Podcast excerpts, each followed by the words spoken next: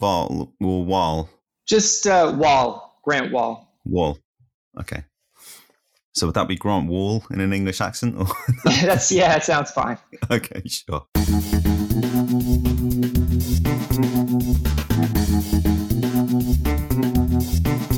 Hi, everyone, and welcome once again to the SportsPro podcast. My name is Eoin Connolly. I'm the editor at large at SportsPro. Hope you're well.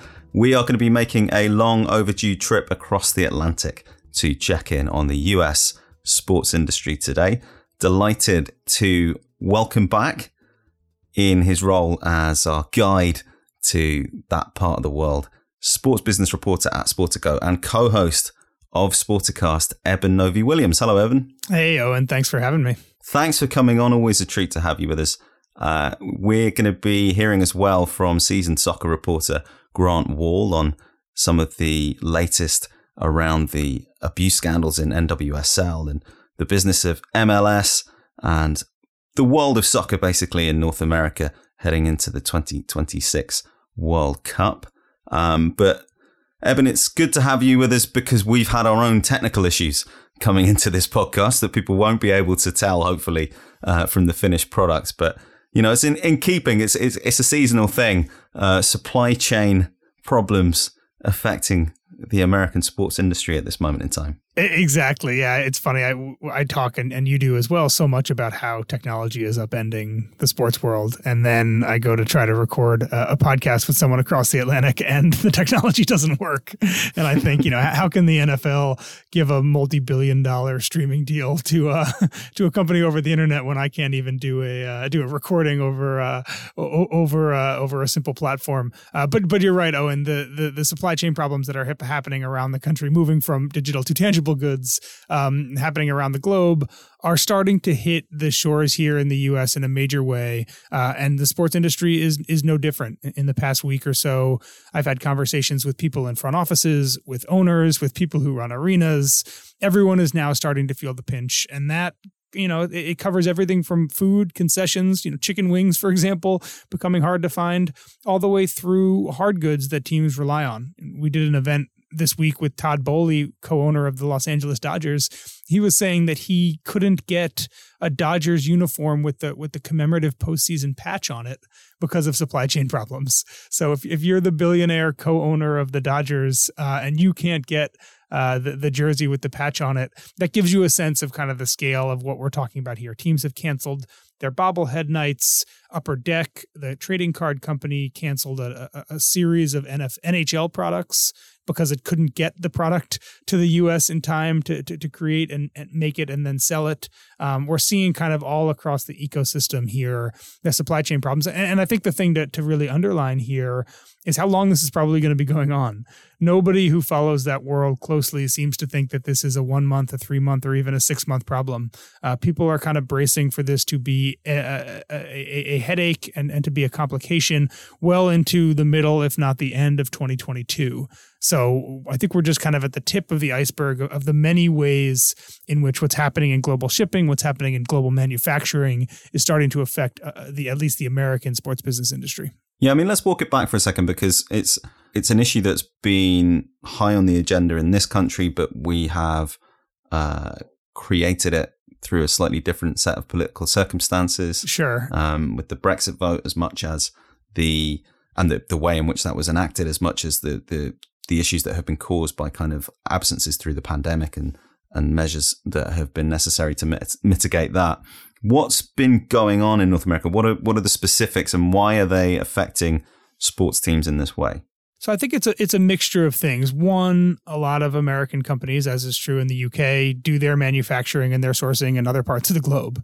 So in places like Vietnam, in places parts of Africa, other parts of, of Southeast Asia, in places where there has been COVID complications for staffing factories, for sourcing materials, et cetera, um, that is kind of uh, works its way kind of slowly to the end of the chain to, to consumers. And that's part of what's happening here in the US. Secondly, there is, and this may be happening in the UK as well, I don't know, but, but there's a kind of a migration or an exodus from the workforce right here in the US for low and, and medium income workers. And that is affecting truck drivers, that's affecting people that work at ports. I was out in LA last week, two weeks ago, you could see the shipping containers and the massive cargo ships just kind of waiting in the bay to be unloaded. I think right now there's more than a half a million uh, cargo um, shipping containers on ships just waiting to be unloaded in the U.S. So I think it's it's kind of every step of the chain, starting from where these products get sourced and where they get produced, all the way back to they get shipped, they arrive in the U.S., they need to be unloaded at the port, they need to be put on trucks, they need to be driven to wherever they're going in the country, and each of those steps is experiencing its own hiccups as well. Uh, so I think some of these products I'm talking about are, are, maybe ones like like an upper deck where they're having trouble sourcing materials from afar, and then you have problems where the products may be here in the U.S. They may just be sitting on a ship uh, in in the Gulf outside L.A. and they need to eventually get on a truck or a train and and, and end up here in New York City, and that takes a lot longer than it would have. Uh, and then the last thing I'll say on this is is pricing. I, I was reading the other day that 18 months ago it would have cost about two thousand dollars to ship a uh, shipping container across the Pacific. Now that price is up to twenty five thousand dollars. So companies are also having to make hard decisions about what they can afford relative to the new pricing um, and what they want to make, what they want to cancel, orders they want to nix, etc. So again, I think it's a it's a it's a huge mix of all these different things happening at different points in the chain, um, but it is definitely starting to affect businesses here in the U.S. How much is it within the gift of sports companies to do very much about this over the next 18 months or so? Is, is it going to be a question of managing expectations and, and riding out the worst of it? Or are there going to be organizations that maybe uh, operate at a kind of scale? I'm thinking of the, the fanatics of this world um, that they can do something to circumvent challenges in the global logistics market, which, let's be fair, is a little bit bigger than the sports industry. Yeah, it's it's it's a great question, and um, I think all the companies in the sports industry are having the same conversations that those not in the sports industry are having. How long do we think this is going to happen? What can we do in the immediacy to to fix this? Uh, one of the pro- there was no kind of leeway, no margin for error in in, in the shipping industry here in the U.S. Uh, before the pandemic, and then we had a, a massive error, and and now we're seeing the problems here. I think one thing that companies want to avoid is spending a lot of money, spending a lot of resources on a fix that takes 18 months to, to get in place. And then by the time it's up and running, uh, the hiccups and the bottlenecks further down the chain are, are resolved. And then you've, you've spent a lot of money that maybe you didn't need to spend. Um, so I think it kind of depends on the business. You mentioned Fanatics as a perfect example. So much of Fanatics business happens in December the the Christmas gift, the the holiday gift, um, that whole economy is so much of the business for Fanatics, um, and they're going to need to, I'm sure, tell their customers they may need to order things early. They may need to be one of the things Fanatics prides itself on, obviously, is, is the speed with which it goes from order to delivery. Um, and if those are, if, and I don't, I'm not familiar with their specific supply chain and, and what they're what they're struggling with and what they're not. But if, if they are kind of caught up in this same problem, uh, there's no question that they're going to need to communicate that, that to people and, and, and make sure that they can do whatever they can to keep December as important a kind of three month or three week part of their calendar as it is in normal years. Well, it's going to be fascinating to watch that develop anyway over the next few months and see what kind of responses are spun out from it. Um, as mentioned at the top, we're kind of it's, it's a bit of a a bit of a breezy uh, run through a few different stories uh, to catch us up on, on what's been going on in the US.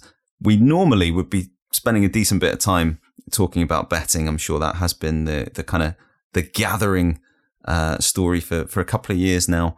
Uh, it's it's threatening to reshape entire parts of the American sports industry. But we have news just breaking. We're going to get a hot take from you on a deal that hasn't happened, and that's DraftKings uh, proposed merger with the European betting giant Entain, which owns a number of brands here, some in the sports betting space, some in the poker and gaming space. Um, what what do you make of that? What's what's happened there? Yeah, I think DraftKings wanted to do this deal originally. I think for two reasons. One, Entain, you know, its brands are Ladbrokes, Coral, Bwin. They they wanted to have a global footprint and a takeover of a company that has all those kind of prominent European brands within it would have done that overnight. And that's something that I think is really valuable to DraftKings. Also, Entain has a really good back end tech platform.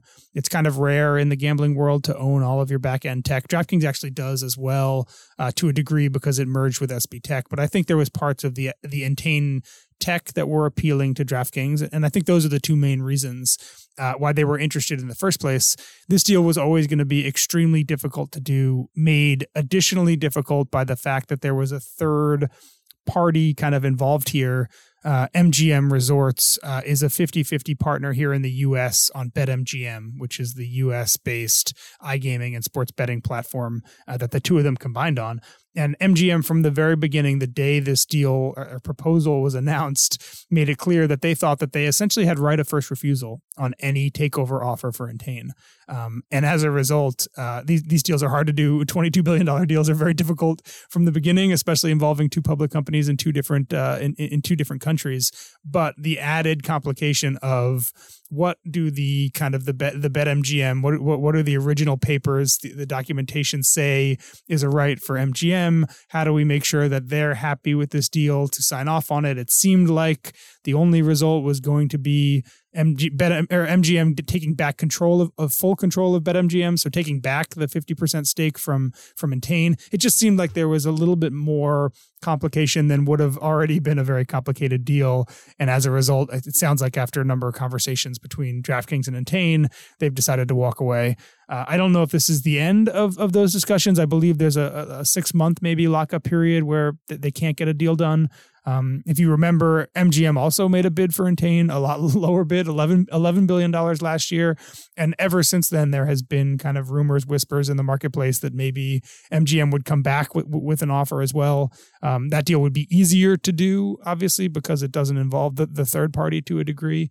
Um, but I think in the end, this is a, a, complicated deal at the start, made more complicated by the MGM's presence in here. And, and in the end, the two sides realized that it wasn't going to happen the numbers are, are really fascinating in in that deal specifically because, as you say, MGM were there in January with a bid that seemed enticing at the time, but the Entain were, were bold enough to knock back, and I think they've been proven right in that respect in, in, in, purely financial terms. No question about that. I mean, when you reject an $11 billion offer and six months later get a $22 billion offer, uh, I, I, think that makes the first decision uh, pretty good in retrospect. Which of those offers is more reflective of, of where US sports betting is right now uh, and where the confidence is? Is it the 22 billion or is it is that an, is that a sign of overheating, or is that too much to read into a single deal? No, I mean I think it's a lot to read into a single deal, but there's no question that, that it is extremely frothy right now. If if the supply chain problems are the, the the worry in the back of the heads of everyone in the sports business industry in the U.S., sports betting is the is kind of the opposite. It is the the excitement in the back of the heads of, of everyone in the U.S. sports betting in, the U.S. sports industry. The speed with which new states are coming online, the speed with which operators are popping up, and, and the the massive amounts of money that they are spending right now to claw market share away from one another has become this massive boon for the entire industry here in the US. it, is affecting advertising on television, leagues are doing deals, teams are doing deals. There's been a lot of consolidation here in the market as well. A number of companies have gone public here in the US, including both the big data providers, Sportradar and, and, and Genius Sports. Uh, there, there's so much happening right now in the sports betting industry. And, and, this is with, I think, where we are right now. I think it's 20 something states are legal. It's about a third of the US population. And there's no online, legal online betting right now in, in the biggest US states. There's none in New York. There's none in California. There's none in Texas. There's none in Florida. So, so all this is happening even as the biggest markets in the US still sit in the dark. Um, and those are going to change over time, probably a few of those maybe in the next 12 months. Uh, so there's no question this is this has been a massive boost. It's going to add multiple billions probably to the NFL's uh, annual revenue when when it gets up and vibrant. Uh, it's going to add hundreds of millions, if not seven or sorry, if not nine figures to uh, to, to, other leagues as well. Uh, this is going to be a really big big boost, at least in the near term, as, as these companies continue to spend so much money. And do we think that this strategy of of trying to unite European based and, and North American based entities? Is that is that something that's still going to have uh, still going to be a popular route to to scale, or will some of these complications start to come into the mix? Yeah, I think it's a, I think a maybe uh, the the most prominent, easiest example there is Flutter, former Paddy Power, which owns FanDuel here in the U.S. and they've been talking about spinning off FanDuel uh, for a really long time. Um, so I, yeah, I, I, don't know if there's Um, I, I, I, certainly see the appeal for a company like a DraftKings to to have a, a presence around the globe. Um, but in, in, the best example, I think here right now, um, yeah, I think that there there is some there, there's some push within Flutter to maybe spin off FanDuel. A lot of the biggest European sports betting operators haven't really made a, a massive push, at least not yet, here in the US, Bet365 is probably the one that that everybody in the industry kept talking about, kept waiting for their big entry. It's been fairly soft right now. They're not pushing it all that hard. Um, but yeah, I, I, think that there's there's obviously complications in that, and we have not seen yet a um, a, a kind of global operator really take root in the US in the way that the daily fantasy companies and the US based casinos have. Right, let's let's change tack a bit with the last few minutes of your time we've got here, Eben, and go league by league into the major leagues and, and look at what people have been talking about. Um, the NFL, first of all, it's been yet again a, a kind of rampaging start to the season from a media perspective. We've just been talking about the NFL here because of the latest set of international expansion plans, which we talked about with Brett Gosper on the podcast uh, not too long ago. But inevitably, the the focus is slightly different when uh, when it's domestic, and uh, it's been social issues and uh, internal politics and all the rest that have uh, that have, have come to the fore in the last couple of weeks. Yeah, there's a way to look at the NFL's business as as bulletproof in some ways. They have, as you said, these these 115 billion dollars of new media rights. They're they're doing really well from a TV standpoint early in this season. They have a 10 year labor accord, which is critical to kind of making sure all your partners are are happy and willing to, to commit to a to a long term spend with you. The NFL is is the juggernaut in in American sports in almost every business metric. Uh, but they're they're going through something here, uh, and and you know I can I can fill you in on some, some of the details, but but the basis of it is um, there were some work, workplace harassment concerns for one of the teams, the Washington football team, uh, a couple years ago, um, and the the team hired a, a, group of lawyers to to go in and do an investigation. The NFL later took over that investigation, and we have slowly started seeing leaks of emails that were taken as part of that investigation and it's been a kind of a cascading series of stories over the past few weeks. The the biggest one, the first one, uh, Jon Gruden, who was coach of the uh, of the Las Vegas Raiders, who had been a coach in in a previous team and had also been a commentator on ESPN. Some emails leaked of his that were homophobic, were misogynistic. He had kind of taken aim at a lot of different parts of the NFL ecosystem. Pretty ugly emails. He resigned shortly after the, the big group of them had come out. Um, and that kind of got everybody here in the US thinking, okay, we've seen a couple of what is what I understand to be 650,000 emails. Um, the, the couple that we've seen have already led to the firing or, or the resignation of, of a fairly prominent NFL coach. Uh, what else might be in those documents? And, and since then, we've had a few more kind of tranches of emails leak one of which showed uh, what the NFL later called an inappropriately cozy relationship between Jeff Pash, who is one of the NFL's chief legal counsels, uh, and uh, the president of the Washington or former president of the Washington football team, a guy named Bruce Allen, uh, in which they were clearly friends, which shouldn't be a problem as it is. But at some point, Allen was complaining about NFL fines for for reporting injuries in, incorrectly that that Jeff Pash then argued to be rescinded at the NFL level clearly emails that other teams would read and say, wow, it certainly seems like this Washington franchise is getting unfavor or, or favorable and unfair treatment uh, from from the NFL.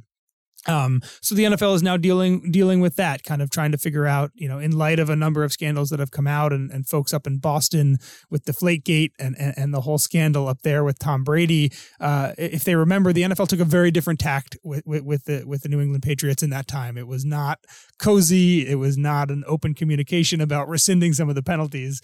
The NFL was very firm with them, and I'm sure folks up in Boston are reading these emails between Jeff Pash and, and Bruce Allen and saying, "Wait a second, it, it's it's totally unfair." Fair for the for the league to be playing favorites. Um, and then you know more broadly, we have politicians here now pushing the NFL to make these 650,000 emails public. The NFLPA, the players union, also pushing for these emails to be public. The NFL closed this investigation about a month ago and fined the, the Washington football team $10 million, which in my opinion is is the big concern here is that the NFL has has has essentially said we've looked at everything. It was bad. It wasn't that bad. Here's the fine. Um, and if these emails become public and suddenly th- there's there's way worse in there and then everybody looks back and says oh that 10 million dollar fine was nowhere near harsh enough uh, there needs to be more done then it looks like the NFL was trying to cover things up for one of its franchises. Uh, so we have not heard the end of this story in, in any capacity, uh, but uh, there's going to be continued, continued push on the NFL uh, to to do something publicly to reveal some of what's in those emails. Um, and my guess is we might hear, we might see leaks of, of more and more of them come out, and ones that that paint various people in the NFL ecosystem in a bad light. Mm. I mean, the the cynic's take on this, I guess, would be there's been some expectation that something like this has been going on, or things like this have been going on within the NFL, within football culture, uh, historically at least. The question then becomes about what happens next, I suppose, and and and how the NFL can can begin some kind of meaningful reform culturally and uh, you know in terms of its governance to to stop this kind of thing from from happening again. Yeah, and a lot of that I think sadly probably has to happen at the at the individual team level. You know, there's only so much that that Roger Goodell sitting in his commissioner's chair in New York City can do to you know enact change at, at these leagues. The the NFL is structured in a way to give its 32 owners uh, a, a, tremendous amount of power and say over their own little fiefdoms. And I'm sure if you were to dive into kind of the the last 10 years of of every franchise, there'd be some that would be kind of totally fine, and, and there would be others that you'd look at and and, and you would see some things that, that, that probably are are not okay. Um, but again, it's going to kind of be up to the NFL. Um, it's going to be up to the individual NFL teams uh, to do that. And and the other truth is that it's it's not a we don't see a lot of turnover on the NFL uh, ownership side. It's it's not like other leagues here in the U.S., the NBA in particular, where you know there've probably been maybe ten NBA teams that have sold in the past uh, in the past five to to seven years. Uh, there's kind of like a constant refresh of of new people, new ideas, new money into the NBA. It is not like that in the NFL. I think there have been maybe two majority NFL sales in the past decade. It just doesn't happen very often, and as a result, you get a set of owners that are more stuck in their ways uh, than than you probably would if you had a you know a, a constant kind of carousel uh, of new money coming into the league. Uh, but no question, this is as the NFL's business, as I said, kind of booms in almost every other aspect uh, of of a, it's it's, a, it's going to be a twenty billion dollar, probably twenty five billion dollar a year league uh, very shortly when these new media deals kick in. Um, as all this happens, there is at least a, a, kind of an ugly undercurrent that is happening right now, and and I don't think anybody knows the end game. Uh, it's going to be hard for the league to release these emails or the details of the investigation. I, I was saying this uh, to a colleague of mine recently. When you conduct an investigation under the pretense that it is confidential, people tell you things that they don't want to be public. And and I'm sure if the league were to say, okay, we're going to publish all this now, then they open themselves up to legal challenges from people who cooperated with this investigation originally under the idea that what they said would never would never be made public. Um, and it, it probably hurts the league in terms of future investigations. If this investigation does go public, the next time, if I'm a team employee, the next time someone comes to me with a confidential uh, investigation, I'm I'm going to be curious if, if, if this will indeed stay confidential. So there's a lot of thorny issues here for the league, uh, for the for the lawyers at the league particularly. But we have definitely not seen the end of of, of the email gate here at the NFL. That's for sure. Okay. Well, next up in complicated stories that we're not going to devote anywhere near enough time to on this podcast. Uh, the NBA is back. It's uh, started its new season in the last couple of weeks. One big controversy, I think, has been dominating um, in, in in that league and gets to the heart of a, a, a cultural issue that I think translates differently, perhaps, um, particularly to the UK. But Kyrie Irving refusing to be vaccinated for COVID nineteen and subsequently barred from competing in certain arenas due to state laws and so on. I mean, what's What's the latest on that, and where does it really kind of frame some of the NBA's regulations around, you know, it's a socially responsible or its positioning as a socially responsible organization. Yeah, it's it's a fascinating one, and as you said, the the Kyrie situation has kind of become kind of a lightning rod here in the U.S. for the the, the broader culture war that is happening um, politically in in the country. As you said, Kyrie is refusing to get vaccinated. He because he plays in New York City, and there are city ordinances about you know who can be indoors and in, at at sporting events like that. Uh, he's not allowed to play at the Barclays Center where the where the team plays its home games. He's not allowed to practice with the team. Um, he's losing some pay as a result of that. Uh, it, it, seems clear, at least from what he has said, very limitedly, that that he is not against the vaccine as an idea. I think he's against the the idea of a of a mandate, and he sees himself as kind of holding the torch for a lot of people out there who probably share his views. Uh, the NBA is in in large part a, a fairly liberal league. I, I, can tell you there is probably a very small portion of, of people within the NBA ecosystem that are supportive and, and excited and, and, proud of Kyrie for taking the stand that he is. The vast majority of people there, I, I think, are extremely frustrated that it's become this kind of nationwide, league-wide story. Um, they also frustrated that that he is, you know, that, that he is that he is taking this step that is, you know, he's not practicing with the team necessarily, but you know th- that a lot of people think is in could endanger his teammates and could endanger his family.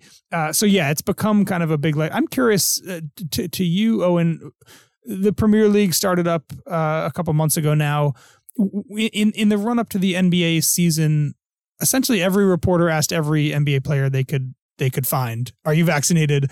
Why are you vaccinated? Why are you not vaccinated?" It, it became kind of a player by player story almost until we had figured out who the, the, the last NBA players were that weren't vaccinated. Was it like that in the Premier League? I, I know the media is, is a little bit different, and I'm sure the, the thoughts on the vaccine are a little bit different over there.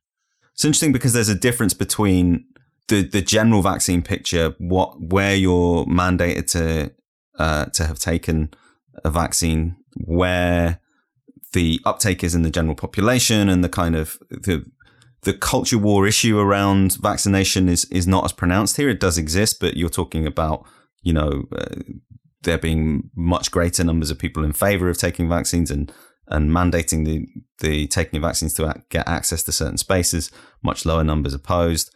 I think that the rates among Premier League players are kind of slightly lower than among the general population. It has become an issue when players have, for example, had to travel for international games, but within the UK at this moment in time, that hasn't become uh, the same kind of flashpoint. But I think that there's something bubbling under. I've spoken to a couple of people and there is definitely something bubbling under about the prevalence of some athletes in general to think differently about what they put in their bodies um, or think differently about their right to understand what they're putting in their bodies.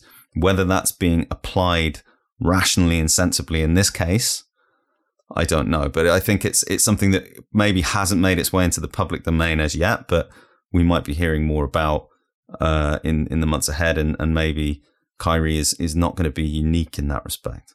Yeah, it's interesting, and and and I, th- I think the thing that has kind of thrown fuel on the fire here around Kyrie is, is one, he's a star. He's one of the one of the best well known and, and best players in the league, and two, he plays in the biggest media market in the U.S. in in New York City, uh, and and this would be very different, I think, if if he was a the, the, the seventh or eighth man on the bench in, in Charlotte, uh, the, the conversations would be very different. But but the vaccine rates, at least for NBA players and NHL players here in the U.S., are are, are really really high. I think the NHL has. I believe it's it's four, maybe even three players left who are unvaccinated, and the NBA is is not that far behind. It's in the it's in the mid to high 90s from a vaccine adoption standpoint. It just so happens that one of the league's most prominent faces, uh, who plays in a city that has an indoor mandate. Not all the cities do, but it's kind of a perfect storm uh, to make this Kyrie thing a, a, much bigger issue than it probably would have been if it were a different person or even a star in a different city. Yeah. So to clarify, I think uh, we were seeing uh, a week ago, 68% of all Premier League players had had both doses of the vaccine. 81% had had at least one. Uh, Jonathan Van Tam, who's the uh, deputy chief medical officer, Professor Jonathan Van Tam, said that the uptake had broadly been excellent. Obviously, you're also talking about a younger cohort of people, so mm-hmm. uh, they're getting the vaccine later than others, and uh, and perhaps getting it at slightly different times because of their training regimens and and so on. Yeah, that's interesting. So it's it's a way lower number in, in, in the UK around soccer from a vaccine standpoint than it is here professionally in the US. And, and and leagues, the NFL was probably the biggest in this, but US leagues have made it clear that if if, if games have to be canceled because of vaccine outbreaks among players or staff, that teams can be on the hook for that. There there is now kind of a big financial uh, a, a, financial incentive at the league level for individual teams to try to do the best job that they can to prevent outbreaks. And and and the easiest way, from what I understand, to do that is to make sure that everyone you have uh, is vaccinated. So it, it, there's no question that that leagues in the NFL was the leader in this. Have, have kind of put the hammer down uh, to its franchises and to its players, not outright demanding a mandate because I don't know if they even have the power to do that. A, a vaccine, I don't think they have the, the power to do that. But doing everything else kind of around the edges to try to incentivize athletes to get vaccinated not to show too much neglect to Major League Baseball and, and the NHL, but we're we're getting to them. we're getting to them last. Um, no uh, no editorial intent beyond the, the scale of the stories is is meant there. But um, Major League Baseball coming to the end of its season as the others are, are kind of getting into the swing of things. A couple of interesting stories around MLB at the moment. One is a, a, a kind of rolling review of rule changes and stuff, and perhaps an appetite for some bigger experiments in the in the game. What's the what's the mood like generally around baseball right now? Yeah, it's it's kind of all uh, it, it's nervous. I think is is the easy answer. As you said, the, the season's about to wrap up. The Dodgers, or the Astros, and, and the Braves are meeting in the World Series. Um, looming on the horizon is what everybody expects to be uh, a very contentious uh, labor battle. Uh, I, I, think everyone expects there to be at least some form of a work stoppage in Major League Baseball coming up. Uh, the the players and the league have been fighting very publicly for a number of years about a whole host of issues, many of them economic problems with with, with the game.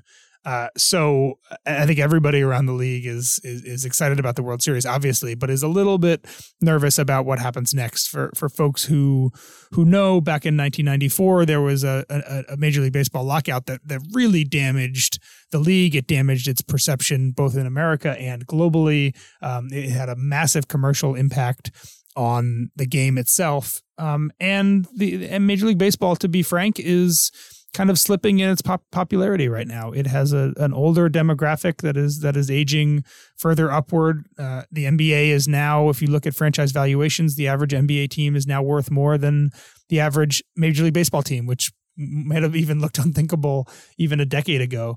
Um, so yeah, baseball is kind of at a crisis of conscience, and and baked within that is, as you said, Eoin, trying to figure out what changes they can and should make to the game to make it more appealing. Um, and some of those things are moving the mound back. Uh, they've, they've experimented the past couple years with an extra inning starting a runner on second base. Uh, so no outs, runner on second base to, to try to limit these massive extra inning games that they had seen. They've tried for a long time to speed the game up as well, putting pitchers on a clock, um, limiting the amount of pitching changes you can have um, trying to get the, the, the time of games down to to, to what you see in, in a lot of other sports. Um, but there's no question, baseball is in a is in a in a strange place right now, and a lot of this is going to be predicated on what happens in this labor fight. Because if there's no season next year, it doesn't matter whether the games are two hours long or three and a half hours long. It doesn't matter if there's 10 runs scored per game or five runs scored per game. Uh, you kind of have to iron that stuff out first. Uh, so, yeah, I think uh, to, to sum it up kind of easily for baseball, um, we're going to have a new World Series champion, uh, and, and, in some ways that's great. I think baseball might have preferred to have the Dodgers and the Yankees meeting in the World Series, but you can't always get the World Series that you want commercially. But again, there, there's some dark clouds on the horizon for Major League Baseball, and the, the tea leaves, at least right now, uh, don't look all that great. And the NHL, I mean, we're going to talk to Grant Wahl in just a, a moment about soccer. Uh, the popular perception is that the NHL is perhaps the major league that is at risk of being superseded if it hasn't been already um, by interest in domestic and, and international soccer. Um, but they have an exciting new franchise taking the ice this year. What, where, where are things with the NHL and with the Seattle Kraken? So they're up to 32 teams. Um, the Kraken, as you mentioned, the, the, the, newest expansion. The NHL has done really well in its last two expansions.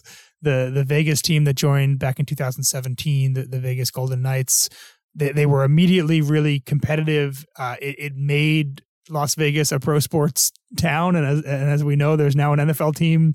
There's a baseball team looking at joining. I would not be shocked. You can ask Grant this.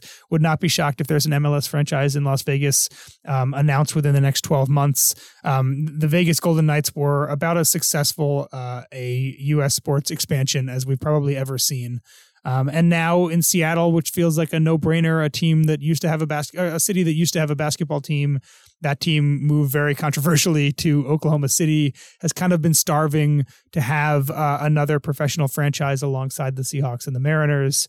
Um, they chose a great name, the Kraken. Uh, a lot of people feel like the NHL is a bit conservative in, in the way it approaches things. Uh, they kind of broke out of that mold to a degree with the team name. They've got a great uniform, a great logo. I think there's a lot of excitement uh, about uh, about the Seattle franchise. And, and again, the NHL likes to be kind of a first mover of sorts in this way. I, I think there's going to be an NBA franchise back in Seattle soon uh, and and it, it helps the NHL to make this move before the NBA team gets there, as opposed to making it uh, making it after. Uh, and but the NHL they have new TV deals, new new six hundred million dollar a year TV arrangement in the U.S. with, with Turner and ESPN.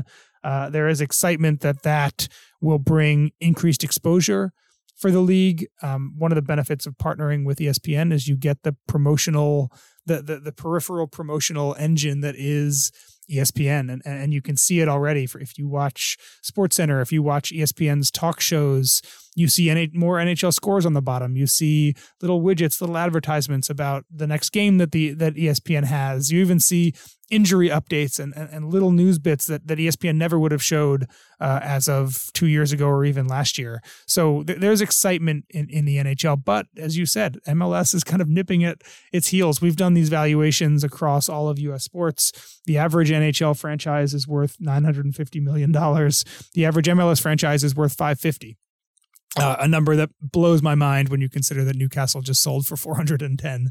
Um, but uh, yeah, the MLS has its own media rights coming up soon. It's not going to be anywhere near as big a deal as what the NHL has. But from a from a commercial standpoint, especially from a franchise valuation standpoint, we're starting to see MLS creep up into the Big Five conversation. Okay, well, we'll pick up with all that uh, with Grant in part two. We're also going to be talking about the latest fallout from the NWSL crisis and uh, the latest in the international game going into the World Cup in Qatar and then in North America in 2026. That's all coming up just after this. The SportsPro OTT Summit, the essential event for the sports streaming and digital media sector, is back from the 15th to the 18th of November, and we're just taking a moment to let you know about a special offer for our SportsPro podcast listeners. We've got two days in person at London's Tottenham Hotspur Stadium with world class speakers, hundreds of influential delegates, the third annual SportsPro OTT Awards, and who knows, maybe even a live podcast. Then we have two more days of unmissable online sessions where you can hear from the likes of the NFL, Discovery, Fubo TV, Sportradar, TikTok, and many more. You'll find all the details at sportspro-ott.com. And if you use the offer code POD30, you'll also be able to pick up a 30% discount on the cost of your pass. That's 30% off entry to the SportsPro OTT Summit using the code POD30, P O D 30. Just a little something from us to say thanks for listening. We hope to see you there.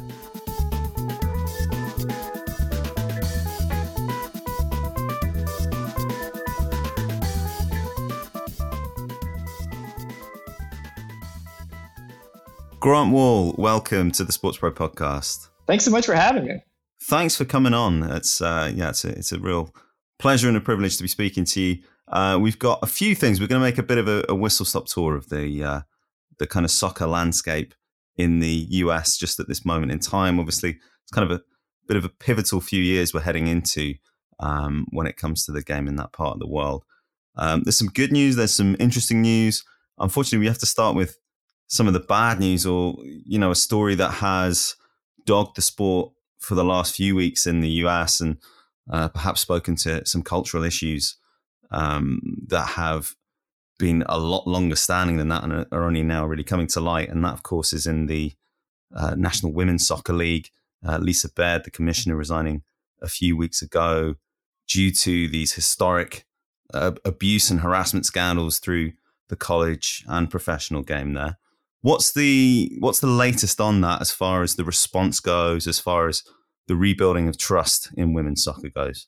Yeah, it's been a I think fair to say cataclysmic couple of weeks for the NWSL for women's soccer in the United States because uh, there's been reporting in, in a couple of different publications that kicked this off. Uh, Meg Linehan, a reporter for The Athletic, with a blockbuster story about Paul Riley, coach of the champion North Carolina Courage, uh, having sexually coerced players allegedly.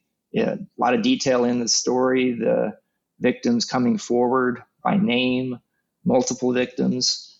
Um, and Paul Riley was fired, and uh, there's all sorts of investigations happening right now, including by the NWSL, by U.S. Soccer, and FIFA has said that they uh, may be conducting an investigation as well. We'll see if that's connected to the U.S. Soccer one, but. Um, there was also reporting in the Washington Post by Molly Hensley Clancy about just uh, an old boys club culture inside the Washington Spirit NWSL team. And their owner, Steve Baldwin, is in the process of selling the team. As you mentioned, Lisa Baird, the NWSL commissioner, resigned uh, in large part due to uh, what came out that she and her office didn't really respond to uh, the Paul Riley allegations by a, a, former player for the Portland Thorns.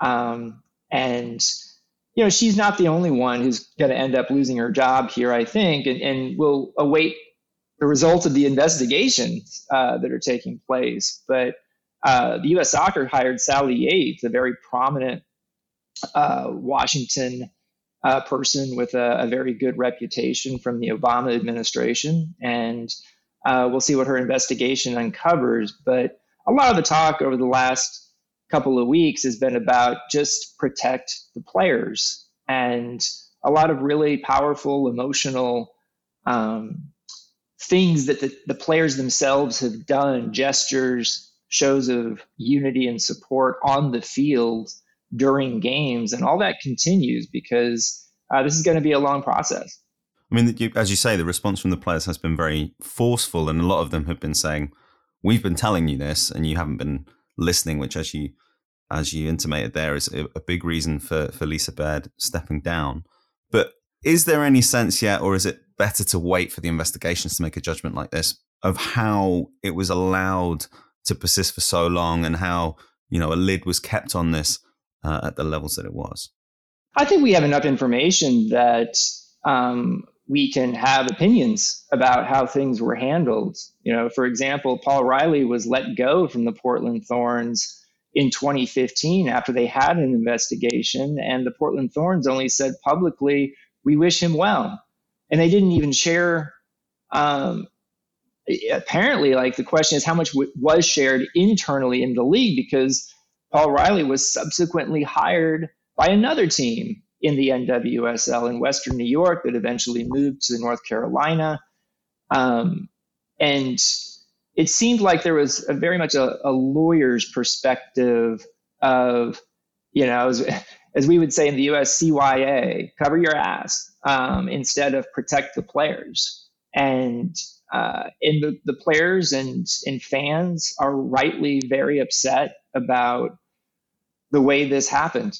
Uh, and uh, there seems to be not a, a, system in place in recent years to adequately respond to allegations of seriously improper behavior like this. It's imperative, it would be under any circumstances that the response to this is adequate and above and beyond, quite frankly, um, and that the right structures are put in place for the long term. But this is a pretty pivotal moment for women's soccer in the US as well, more generally. We've had a lot of conversation about the national team. Uh, obviously, they have an ongoing uh, legal dispute with their employers about equal pay when they're on international duty. Um, and that's been very high profile and has, has, brought issues of kind of respect and uh, and and, uh, and professional treatment to the fore. But you also now have NWSL wanting to make a bit of a step change commercially. You've got the entry of Angel City on the horizon, some very very high profile investors involved with that team from the worlds of, of technology and entertainment. You know, they, they really do need to to make sure that this is something that they can put way beyond them and, and do that in the right way by uh, by addressing the issue rather than the story. Yeah, you know, the big news over the last week is that uh, an interim CEO has been hired by the NWSL executive committee. That person is Marla Messing, who is highly respected. She was in charge of organizing the Women's World Cup here back in 1999 that became such a, a huge cultural event in the United States, really transcended sports. Um, and so that's a message. We'll see what she's able to accomplish as eventually the NWSL will hire another commissioner. Uh, you know, one thing that Lisa Baird actually did pretty well was work with the business community and increase national sponsorships in the NWSL uh, and and help bring new owners into the league. You know, the league is growing, and Angel City starts next season in LA. They recently announced they're going to have 11,000 uh, season ticket holders already, uh, which is beyond what most NWSL teams average in terms of attendance, uh, except for Portland. Um, you have another team coming in in San Diego that's run by Jill Ellis, the two time World Cup winning former U.S. coach. And uh, the team in Kansas City actually is new. Uh, they took on the former Utah team, but they've been announcing some really uh, promising projects, including a $15 million new training facility. Uh, and it sounds like they have even more announcements on the way in terms of infrastructure and um, you know a name for their team. But they've already become part of the Kansas City community. That's actually where I'm from, so I, I've kept a close eye on that one. And what's your impression been of the response from American sports fans, from the athlete community, uh, and, and, the impact that this could have on the progress of women's soccer? Is there is there a sense of reputational damage, or is there a sense that this is something that, for all that's happened, people can can put together uh, a constructive path out of it? I think there's a, a feeling that this women's soccer league can survive this, but they actually really do need to do the right things now. And there's a lack of trust right now in essentially the men who started this league and are the owners of this league, that they haven't done the right things in the past. Will they do that now? And if they don't make the right changes, the league might not survive.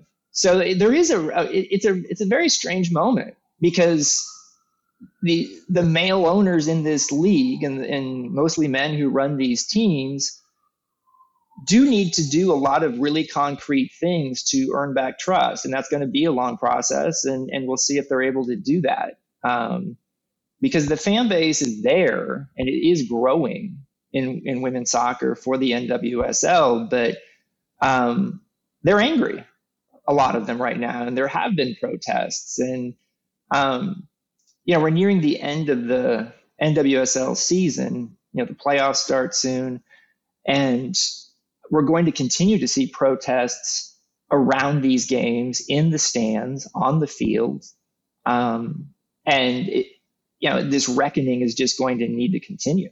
Mm. And I mean, there have been uh, a few moments of recognition as well in the, uh, in the women's internationals played in this part of the world over the weekend. And I'm sure there is a, a long, long distance left to run in this story, and, and we hope that some positive and, and, meaningful steps are taken. But let's uh, let's move on and look at the sport. I mean, the men's game, but also the health of the sport more generally in in North America. Uh, of course, there is a North American World Cup on the horizon in a little under five years' time. Um, US and Canada both in contention for progress maybe to to the World Cup next year? I mean, the US you would expect to see there. Canada, it's been a, a little while, but they've had some fairly positive results. What's the what's the mood around uh, North American soccer just now, going into a you know fairly pivotal few years? Well, I mean, on the field, there's a lot of excitement around these CONCACAF World Cup qualifiers. They're squeezing 14 World Cup qualifiers into about a six month period with three games on most of these windows. So they've already played six games. And it is interesting that the top three teams, all of which will qualify automatically for Qatar, um, are the big population countries of North America USA, Mexico, and Canada the surprise team to some people maybe being Canada, which hasn't qualified for a men's World Cup since 1986. But they have the best player in CONCACAF on the men's side, Alfonso Davies from Bayern Munich, who has become an absolute superstar. Um, and they have other good players too, guys like Jonathan David, Cyle Larin, Atiba Hutchinson. Uh, Canada has always had t- individual talents before, but they've always sort of been a whole that's less than the sum of their parts uh, over the years. And that's not the case anymore. They have a good coach, John Herdman, who's very charismatic, used to coach the Canada women's team uh, before he moved on to the men, which doesn't happen very often in international soccer. But um, they're getting great results. They Canada got a, a point at the United States. They got a point at Mexico. They've had a harder set of games so far than the US or Mexico. So I think Canada is going to qualify. And we're seeing this happen as you mentioned, all three of those countries are going to co host World Cup 2026 and, um, and probably not have to go through a qualifying process for that as the co hosts. But um, I think there's a level of excitement around soccer in, in, in North America right now that, that maybe we haven't seen for a while. Obviously, the U.S. and Mexico have a great rivalry. They play each other uh, in Cincinnati on November 12th in World Cup qualifying. But uh, there's a lot going on at, with the national teams right now. There's a lot going on at the club level with the Mexican League and you know being so popular not just in Mexico but in the United States and MLS uh, nearing the end of its season and heading into the playoffs with you know, 24 teams in the US now and three teams in Canada. The, the expansion of MLS continues. Of course, there's going to be another new team next year, um, and something that has drawn a fair bit of interest, a fair bit of fascination, to be honest, from certainly the football business community in, in this part of the world is some of the valuations that you're seeing of these MLS teams. Um, you know, we've had a, a pretty contentious takeover in England in, in recent weeks. I'm sure you've uh, seen some news about that, but you know the the valuation there was lower than some of what we're seeing in MLS, and that, that speaks to a few things, some of which are kind of more tangible than others. But one of the things it does speak to is a, a sense of potential, um, and whether that's purely within a US market, whether that's a North American market that doesn't just incorporate Canada, but perhaps greater interplay between MLS and um, and, and the league in Mexico, which I've temporarily forgotten how to how to do the pronunciation, but Liga MX basically. What's the sense? Is there a, a feeling growing that there's some, some shared destiny between those three countries, or will we see the US try and exhibit greater control? What what do you think is going to happen in the club game? It's really interesting to me because I see these valuations from respected sports business publications in the United States saying that you have MLS teams in two or three cases being valued at 800 million US dollars. And that's twice as much as what Newcastle United just sold for. And it it almost doesn't seem real to me. I've covered MLS since the start of the league back in 1996. I remember when teams were being sold, you know, new teams for expansion fees of five million dollars. So to see 800 million, you're kind of like, what?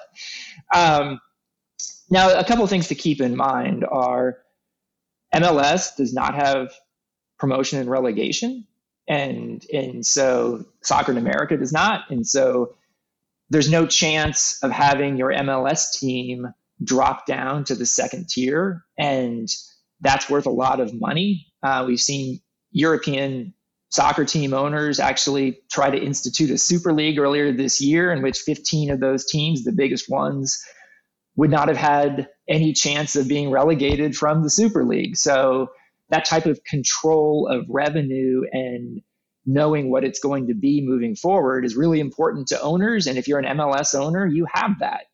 Um, another thing is that a lot of these MLS teams, these valuations are connected to real estate. You know, the stadiums that they own, the training facilities that they own, which in most cases are extremely new. In the case of a team like LAFC, it's a stadium, a really nice stadium in an urban part of Los Angeles. So that's worth a lot of money. I still don't see the connection though between the revenues that MLS teams currently have and the valuations because then you're getting into what we talk about with you know promise for the future. But you know MLS keeps adding teams. They're at 27 this season. They're going to be at 30 in a couple years. Um, there's a lot of you know competition among cities and ownership groups to become one of those new teams. Uh, it's looking like Las Vegas is probably going to be the next city to get an MLS team. Um, so, as someone who's followed the history of the league and was around when there were many years when MLS couldn't find any interest in adding teams, and they even cut teams back in 2001 down from 12 to 10, it's pretty incredible to to see where it's it's come. Um, and it's a real business. MLS isn't going anywhere. It's it's not going to fail. But I also want to see them do better in the television area and and you know get a bigger audience to watch games because the bigger professional sports leagues in the United States and around the world, the majority of their revenues come from television. That's not the case with MLS still. You know, the, the majority of their revenues come from gate receipts, attendance, and they have a new television deal starting in 2023. I think we're going to not see any movement on those negotiations until after the Premier League rights situations get settled here in the United States, which will probably be in November. But um, there's a lot to be excited about with MLS, but I think there's still some unknowns there. Mm-hmm. We'll, we'll come on to that Premier League conversation in, in just a sec. But to go back to my last question, which I appreciate was quite a long and rambling one, but the um, is an answer to that audience question, particularly the TV audience, greater association with uh, with clubs in Mexico and maybe more of a kind of Concacaf wide approach uh, in in the years ahead? Well, we recently had an announcement here that starting next year, MLS and Liga MX are going to shut down their respective domestic leagues for a month uh, in late July, early August, and have a tournament together in which every single team from the two leagues is involved, and it's going to be organized like a, they say like a World Cup. Um, we haven't seen all the details on that yet, but uh, there had been talk about even a potential merger between Liga MX and MLS. I don't know if we're going to get to that point anytime soon because you're talking about a lot of teams. Um, but it's a pretty big announcement to form a month long tournament when you completely shut down your domestic league. So we'll see if that's successful. I mean, the fact of the matter is that uh, Mexican teams are very popular in the United States. That has a lot to do with demographics and immigration over the years. The most popular soccer team in the United States is the Mexican men's national team. They get great ratings on Spanish language television in the United States. And, and the league is the, mo- the Mexican league is the most popular domestic league on American television when you include Spanish language television. So it's even more popular than the English Premier League or MLS or anything like that. So there's a business opportunity here, obviously. And, and I think the owners of the Liga MX teams are, are the main ones instigating this. They see the growth of the business here in the United States, and they want a bigger part of it. Just to take us towards the close, we you mentioned the Premier League rights renewal, which is coming up. Uh, NBC have have done a a pretty stellar job, really, in in growing and maintaining a presence for the Premier League among sports fans in the US. Um, we've seen speculation about certainly a very healthy market uh, for the Premier League, which is not the case everywhere, but the interest and the, the potential competition between broadcasters um, could well be good news for them in a couple of months' time. Yeah, I mean, NBC's done a really good job of building the Premier League audience in the United States since they took over in 2012. They've extended those rights. Uh, they're finishing up a current six year deal. It sounds like, from the reporting I'm seeing, that it's going to be another six year deal, likely. I know the Premier League wouldn't mind even doing nine, but I think it's going to be six. And there's even talk of maybe even splitting the Premier League rights among more than one uh, broadcaster here in the United States. We'll see how all of that shakes out, but it's going to go for a lot of money. Um, and there's a lot of interest here, not just from NBC, which definitely wants to keep the Premier League, but also CBS has become a big soccer broadcaster kind of out of nothing over the last two years. They came in with a bang and got the UEFA Champions League rights on the men's side. Uh, they've got the Italian League. They've got half of the U.S. World Cup qualifiers and the NWSL Women's League, among other things. Um, ESPN has made a big play for soccer rights. They recently got La Liga from Spain. They already have the Bundesliga, uh, and they have half the MLS rights. So, you know, those are the sort of the main players involved. We've seen Fox, which has the World Cup rights, change their strategy and get out of essentially the club soccer space. And they have gobbled up rights for big international summer tournaments. It sounds like Fox is going to get the Euros, uh, which ESPN has had since 2008. Um, so there's there's a lot of competition, and then you still have the streamers like Amazon and Netflix, especially Amazon, sort of hanging around out there, and people wondering if they might uh, be part of this Premier League rights situation. But that's the big one that's coming up in November. It sounds like we'll find out um, which U.S. broadcaster is going to get the next probably six years of the Premier League, and that's going to have a, a knock-on effect because the MLS rights. My guess is is that one of the bidders that doesn't get the Premier League rights will end up getting the MLS rights for their next package. Mm. What's the audience for the Premier League, or what's the what's the next target for the audience for the Premier League? Because they did an intriguing little deal recently with Apple TV Plus and the producers of uh, Ted Lasso, which is a series that's got an awful lot of attention. Not exactly a kind of um, grittily realistic depiction of Premier League football, but it will have the official marks and so on uh, from from next season, TV season onwards. Um, you know, is that kind of more casual overlap audience? Is that is that a realistic target for for the Premier League in in North America?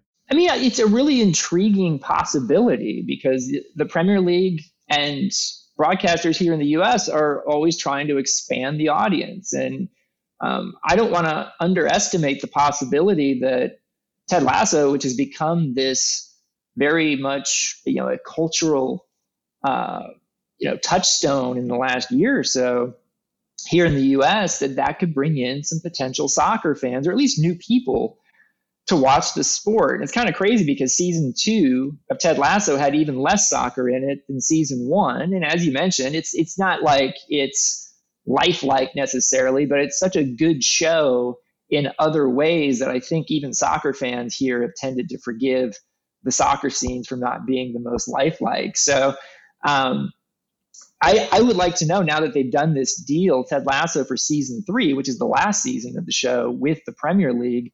Might we see more soccer in season three than we saw in season two?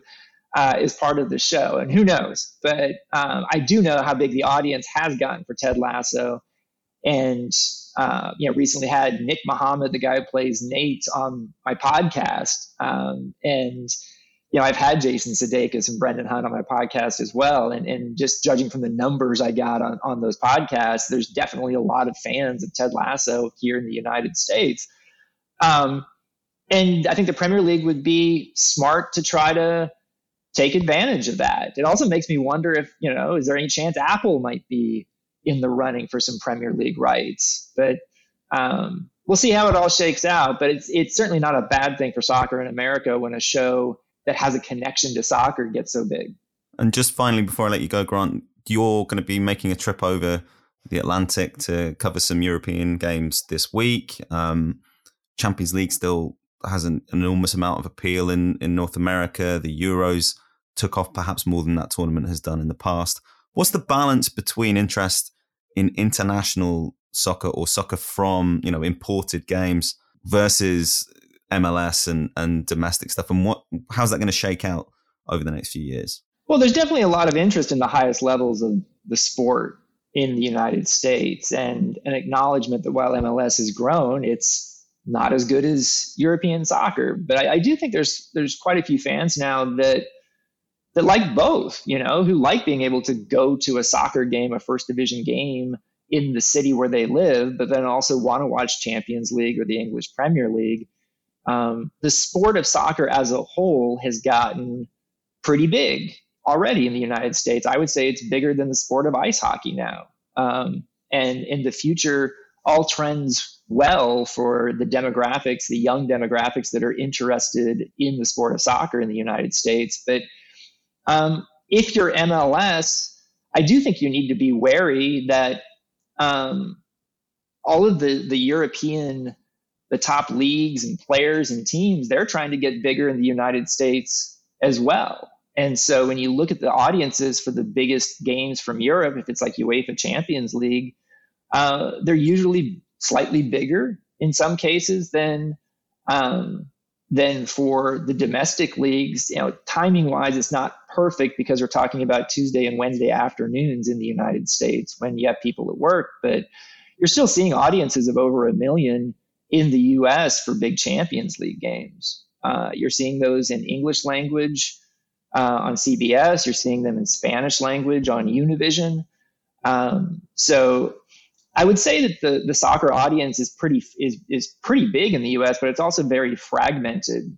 People here watch a lot of different leagues uh, from around the world, and so the challenge is to find the properties that are going to get the most eyeballs.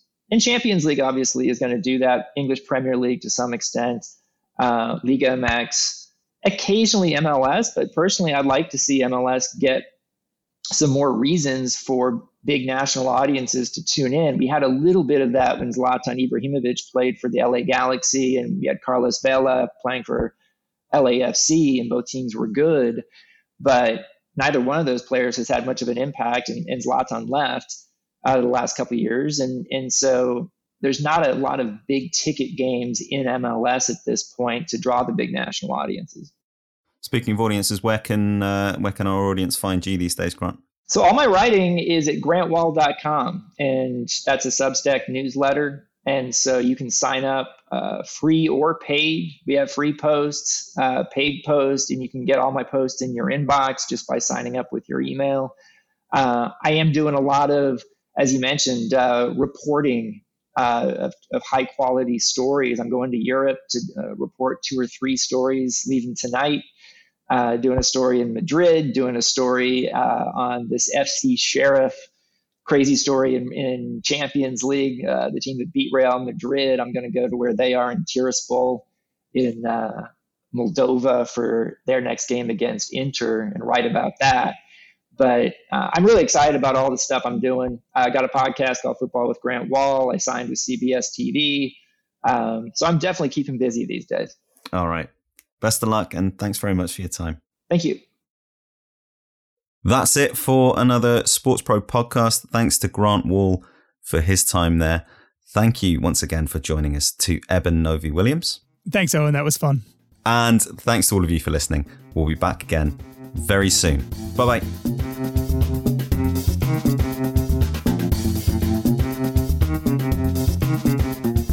The SportsPro podcast is published by SportsPro Media.